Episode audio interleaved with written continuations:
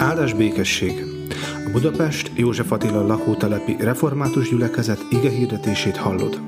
Ha szeretnél többet megtudni közösségünkről, látogass el Facebook oldalunkra facebook.com per Joltref. Isten áldjon!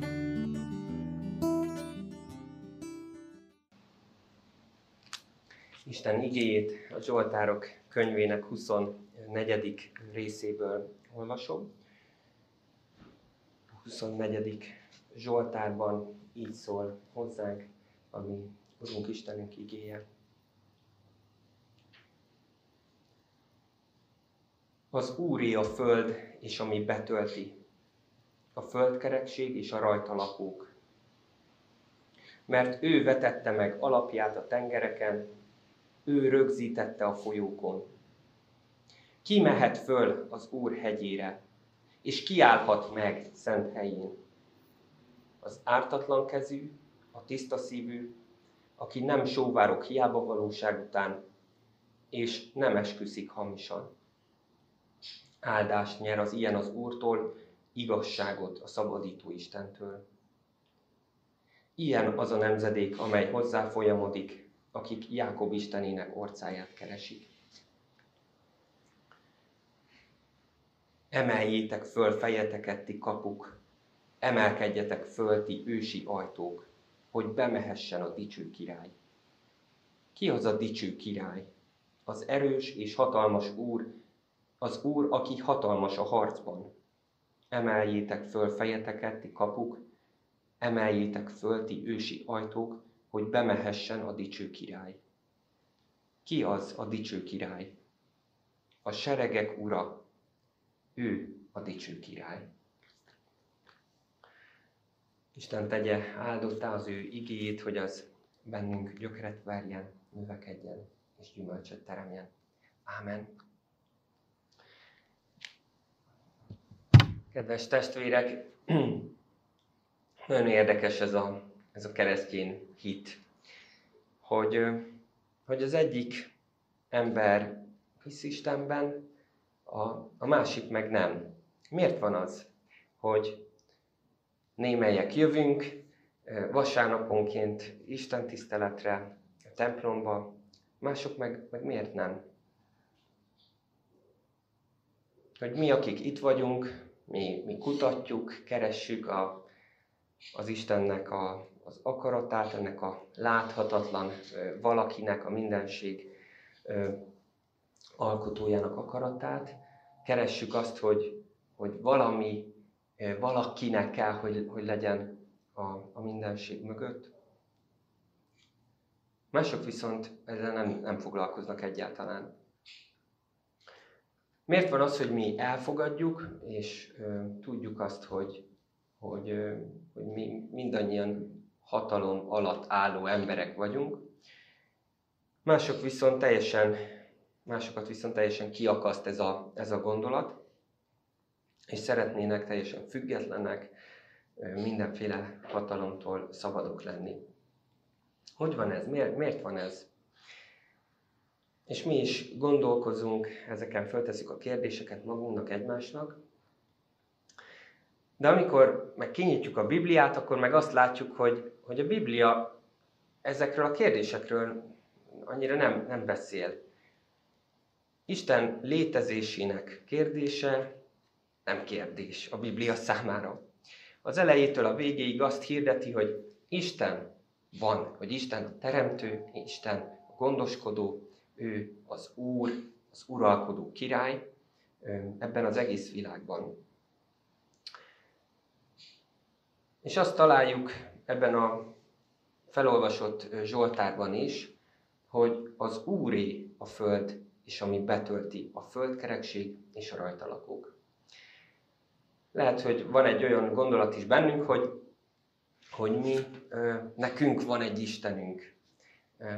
Szokták mondani, hogy a református hagyomány és a, és a református egyház ez ilyen kifejezetten magyar, hogy a magyarok istene az a, az a reformátusok istene.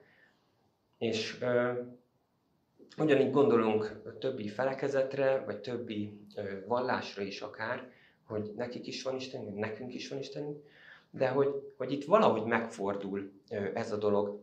Nem nekünk van Istenünk, hanem Istennek van népe. Isten azt mondja, hogy övé minden. A föld és minden, ami betölti, a földkerekség is a rajta lakok. Isteni minden. Nem a mi Istenünk, hanem Isten mondja, hogy, hogy az én népem, az enyém. És hát persze, hogy övé az egész föld, nem csak azok, akik hozzáfordulnak, hanem mindenki és minden, hiszen ő a teremtő. Volt egy alapkőletétel, ahol nem miniszterek és egyéb fontos díszvendégek mondtak beszédeket, és ami nem is egy olyan nagy beruházás, ami EU-s pénzekből valósult meg, hanem ahol egyetlen szereplő volt, az Úristen, ő volt az, aki a föld alapjainak elhelyezésekor ott volt, és beszédet mondott. Amikor ő azt mondta, hogy legyen, akkor lett.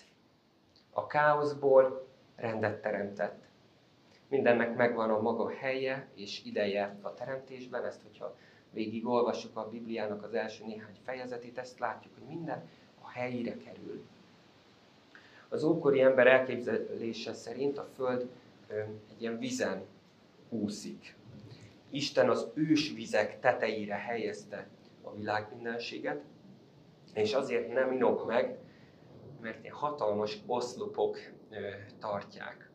Ezt a képet, ezt az elképzelést látjuk itt a második igeversben. Ha visszagondolunk a, az elmúlt egy évünkre, akkor azt láthatjuk, hogy, hogy egy picit a világunk mégiscsak megingott, vagy meginogni látszott. Globális szinten, és talán a mi személyes szintünken is azt éreztük át, hogy, hogy megbillen a világnak a rendje, hogy kifordult a, a megszokott kerékvágásból. Mint hogyha ismét nem a rend, hanem a, a káosz lenne az, ami, ami meghatározna és uralkodna itt ebben a világban. Persze vannak olyanok, akik azt mondják, hogy Istennek ehhez semmi köze, az ember magának köszönheti ezt a szörnyűséget, hát oldja meg magának ezt a, ezt a problémát. És hát nem is telt el egy év a járvány kitörése után, az emberiség tényleg választ adott erre a, a kérdésre, erre a betegségre. Kitalálták, hogy milyen oltással lehet visszaszorítani a járványt.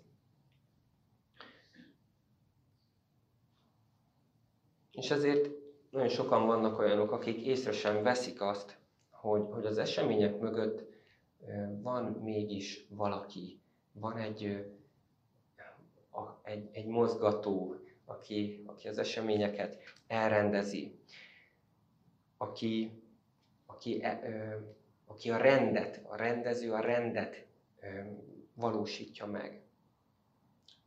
Ő az, aki nem csak megteremtette, hanem még mindig kezében tartja ezt a világot.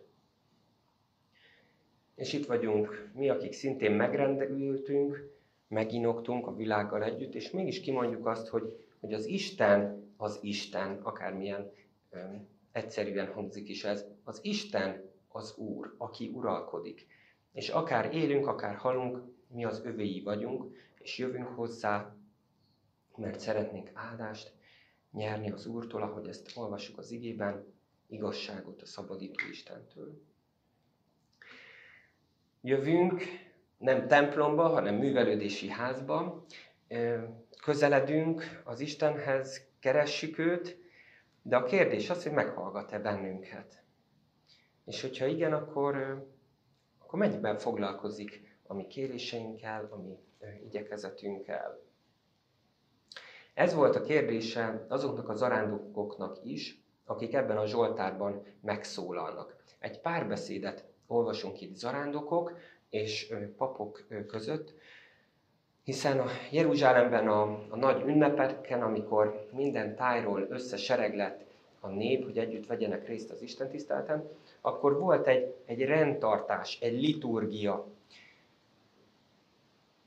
Ez is a, az isteni rendre emlékeztette az akkori embereket. És egy ilyen liturgiával találkozunk itt a Zsoltárban.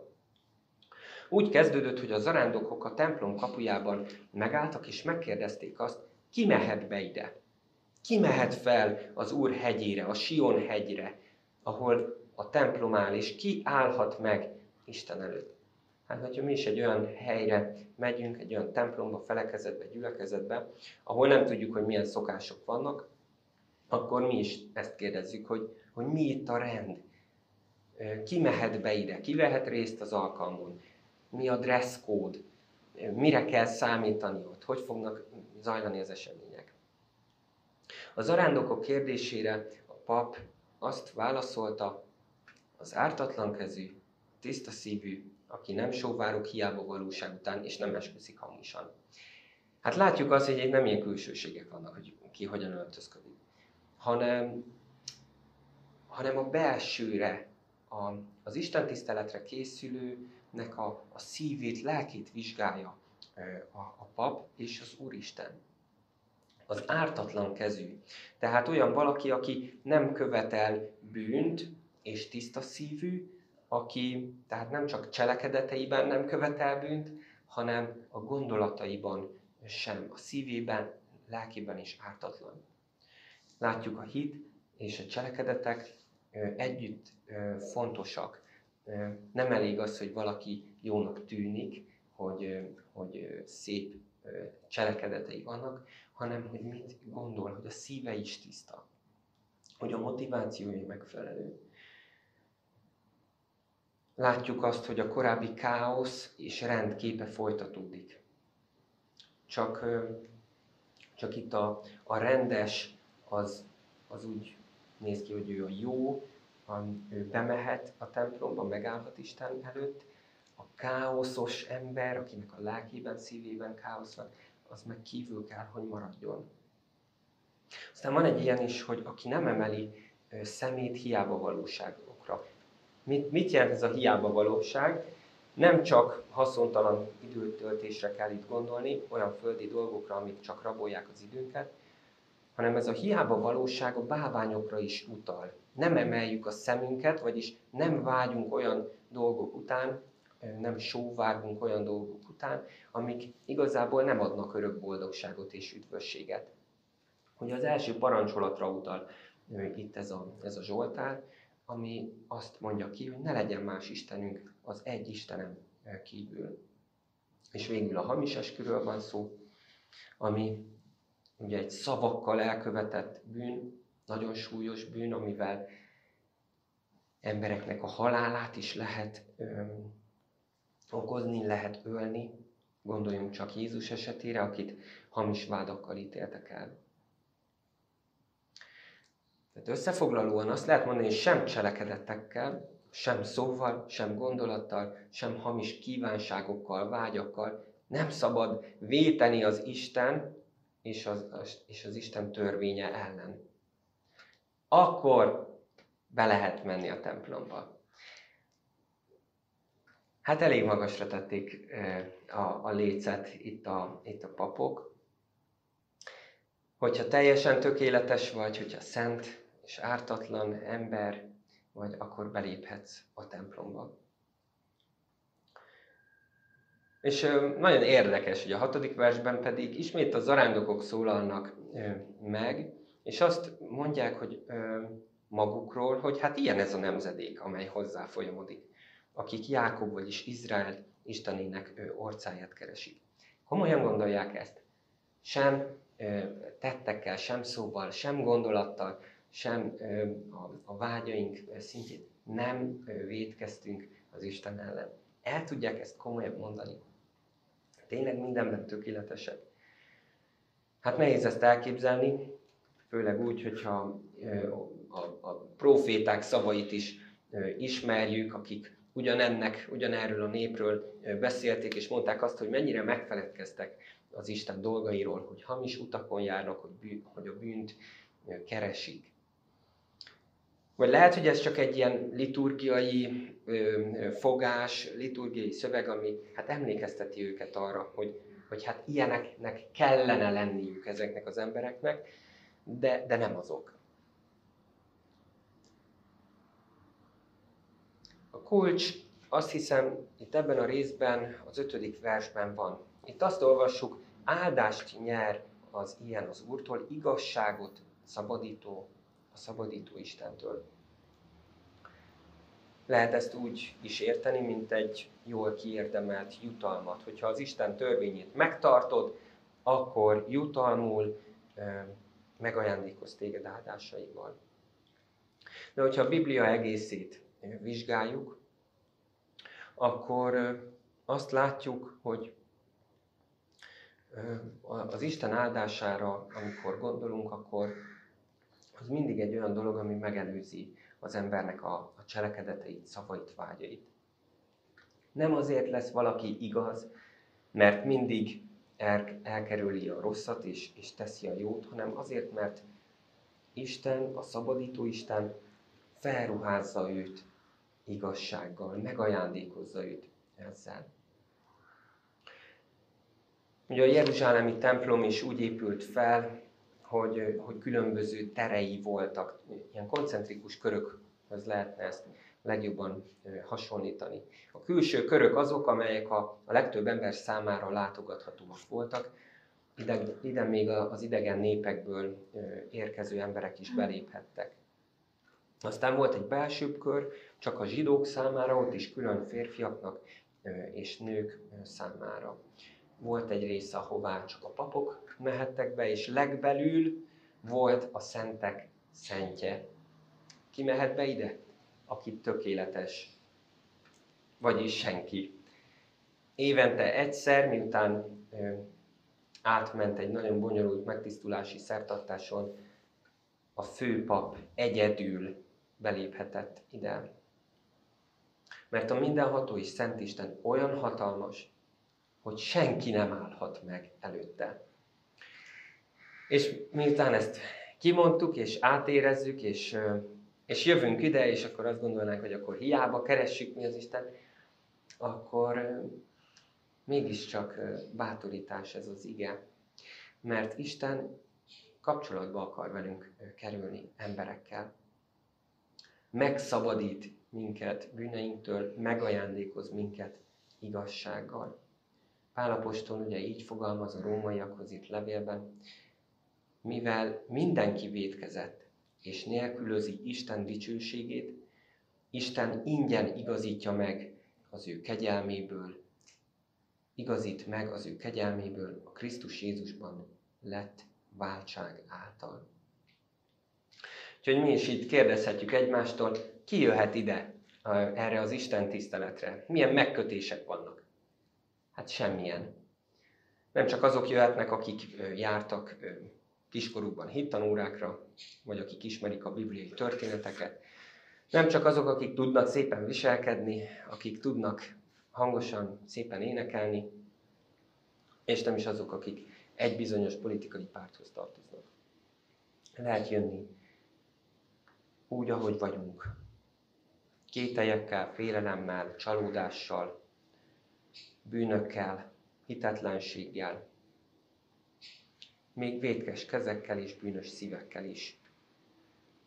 Abban a reményben, hogy, hogy Isten az, aki, aki megigazít minket, hogy Jézus Krisztus váltsághalála miatt elfogad bennünket az Úr bárki jöhet, mert Jézus Krisztus által mehetünk az Isten elé úgy, ahogy vagyunk. Ő az egyetlen, Jézus Krisztus az egyetlen, akinek ártatlan volt a keze, és tiszta volt a szíve. És mégis őt ölték meg, miattunk, helyettünk és értünk.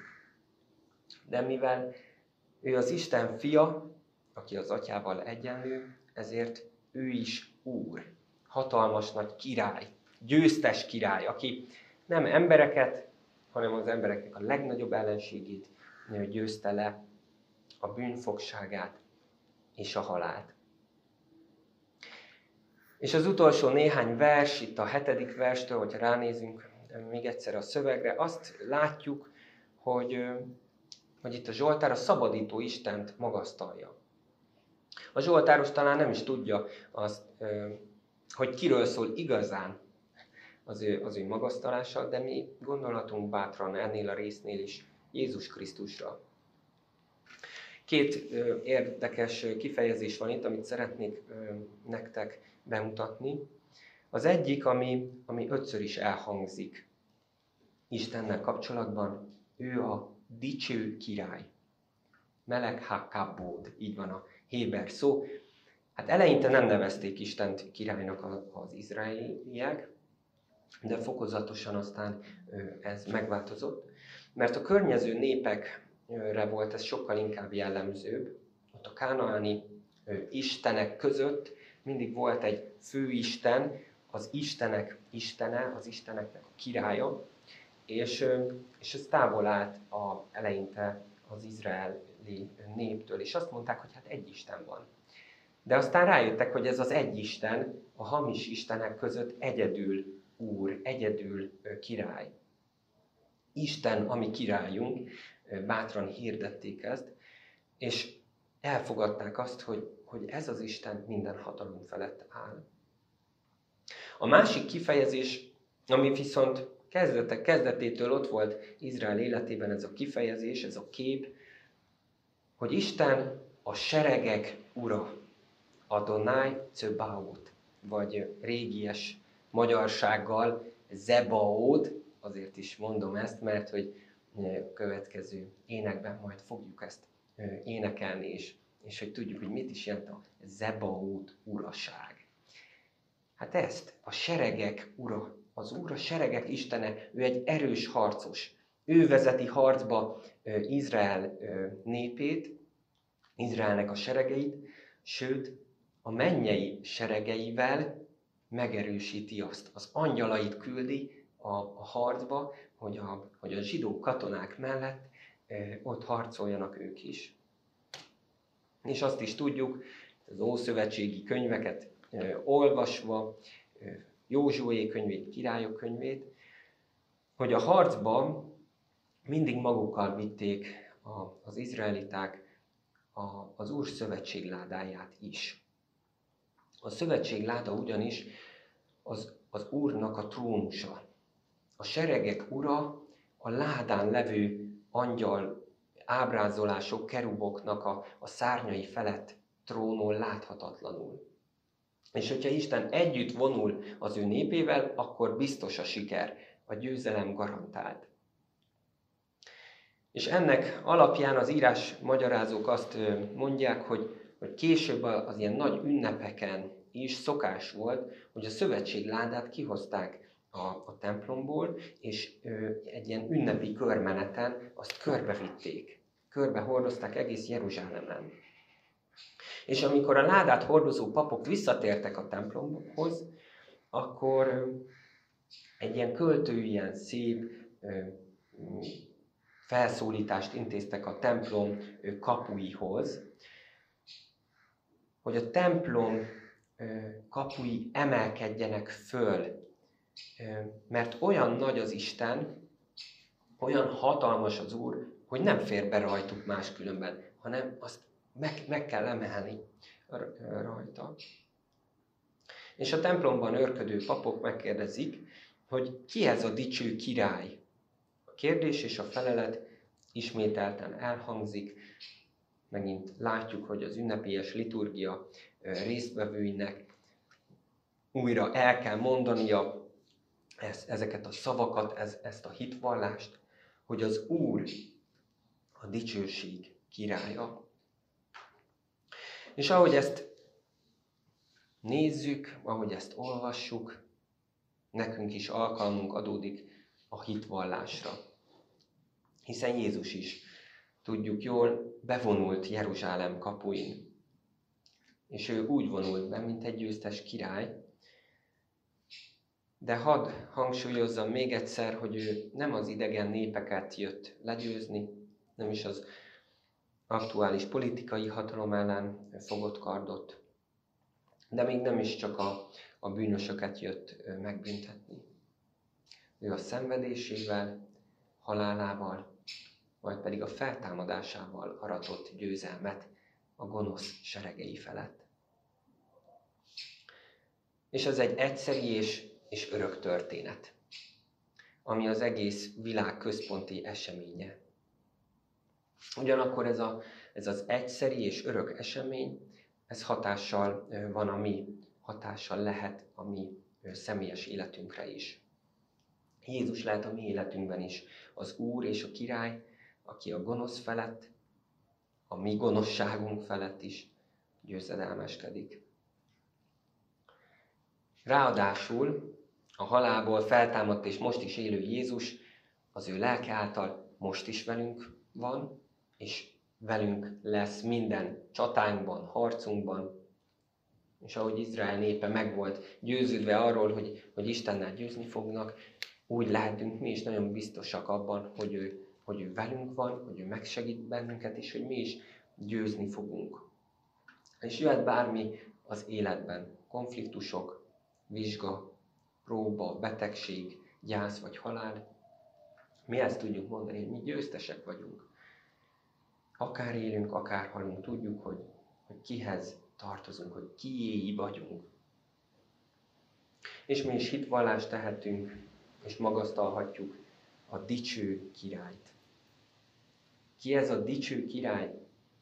Jézus Krisztus. Pál szavaival együtt gondoljuk, Isten azt a nevet adományozta neki, amely minden névnél nagyobb, hogy Jézus nevére minden tér meghajoljon, mennyeieké, földieké és föld alattiaké, és minden nyelv vallja, hogy Jézus Krisztus Úr az Atya Isten dicsőségére. Amen.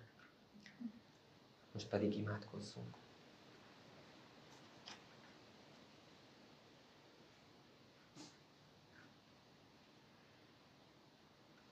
Mindenható Úristen, dicsőség királya, seregek ura,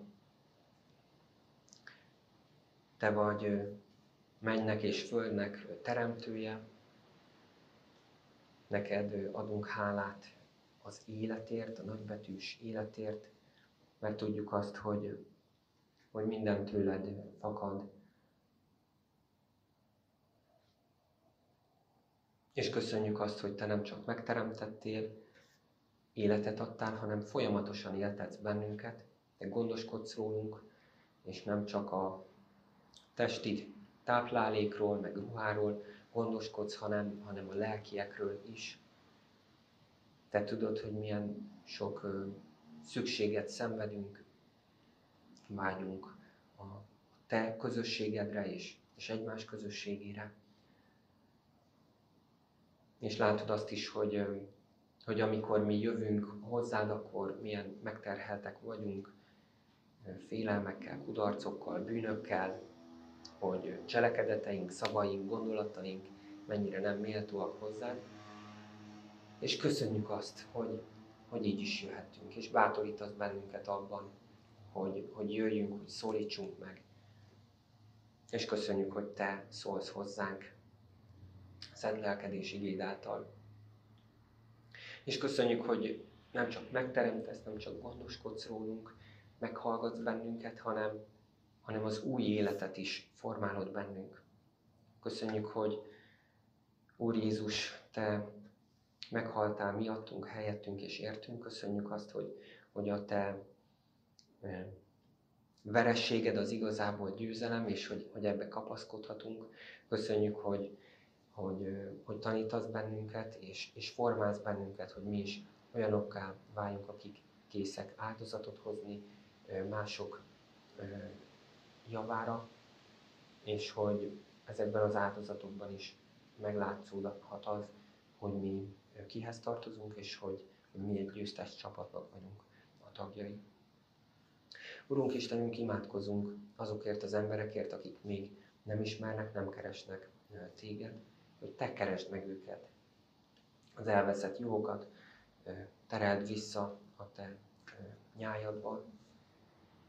Imádkozunk így családtagjainkért, ismerőseinkért, barátainkért, szomszédainkért, az itt a József Attila lakótelepen élő, dolgozó, tanuló minden emberért. Küld szent lelkedet, nyisd meg az ő szemüket, adj ébredést, és szépítsd meg a Te egyházadat, újíts meg bennünket.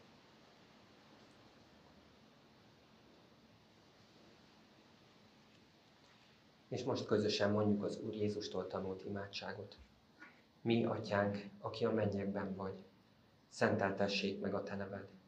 Jöjjön el a Te országod, legyen meg a Te akaratod, amint a mennyben, úgy a földön is. Minden napi kenyerünket add meg nékünk ma, és bocsáss meg védkeinket, miképpen mi is megbocsátunk az ellenünk védkezőknek. És ne védj minket kísértésbe, de szabadíts meg a gonosztól, mert Téd az ország, a hatalom és a dicsőség mindörökké. Amen.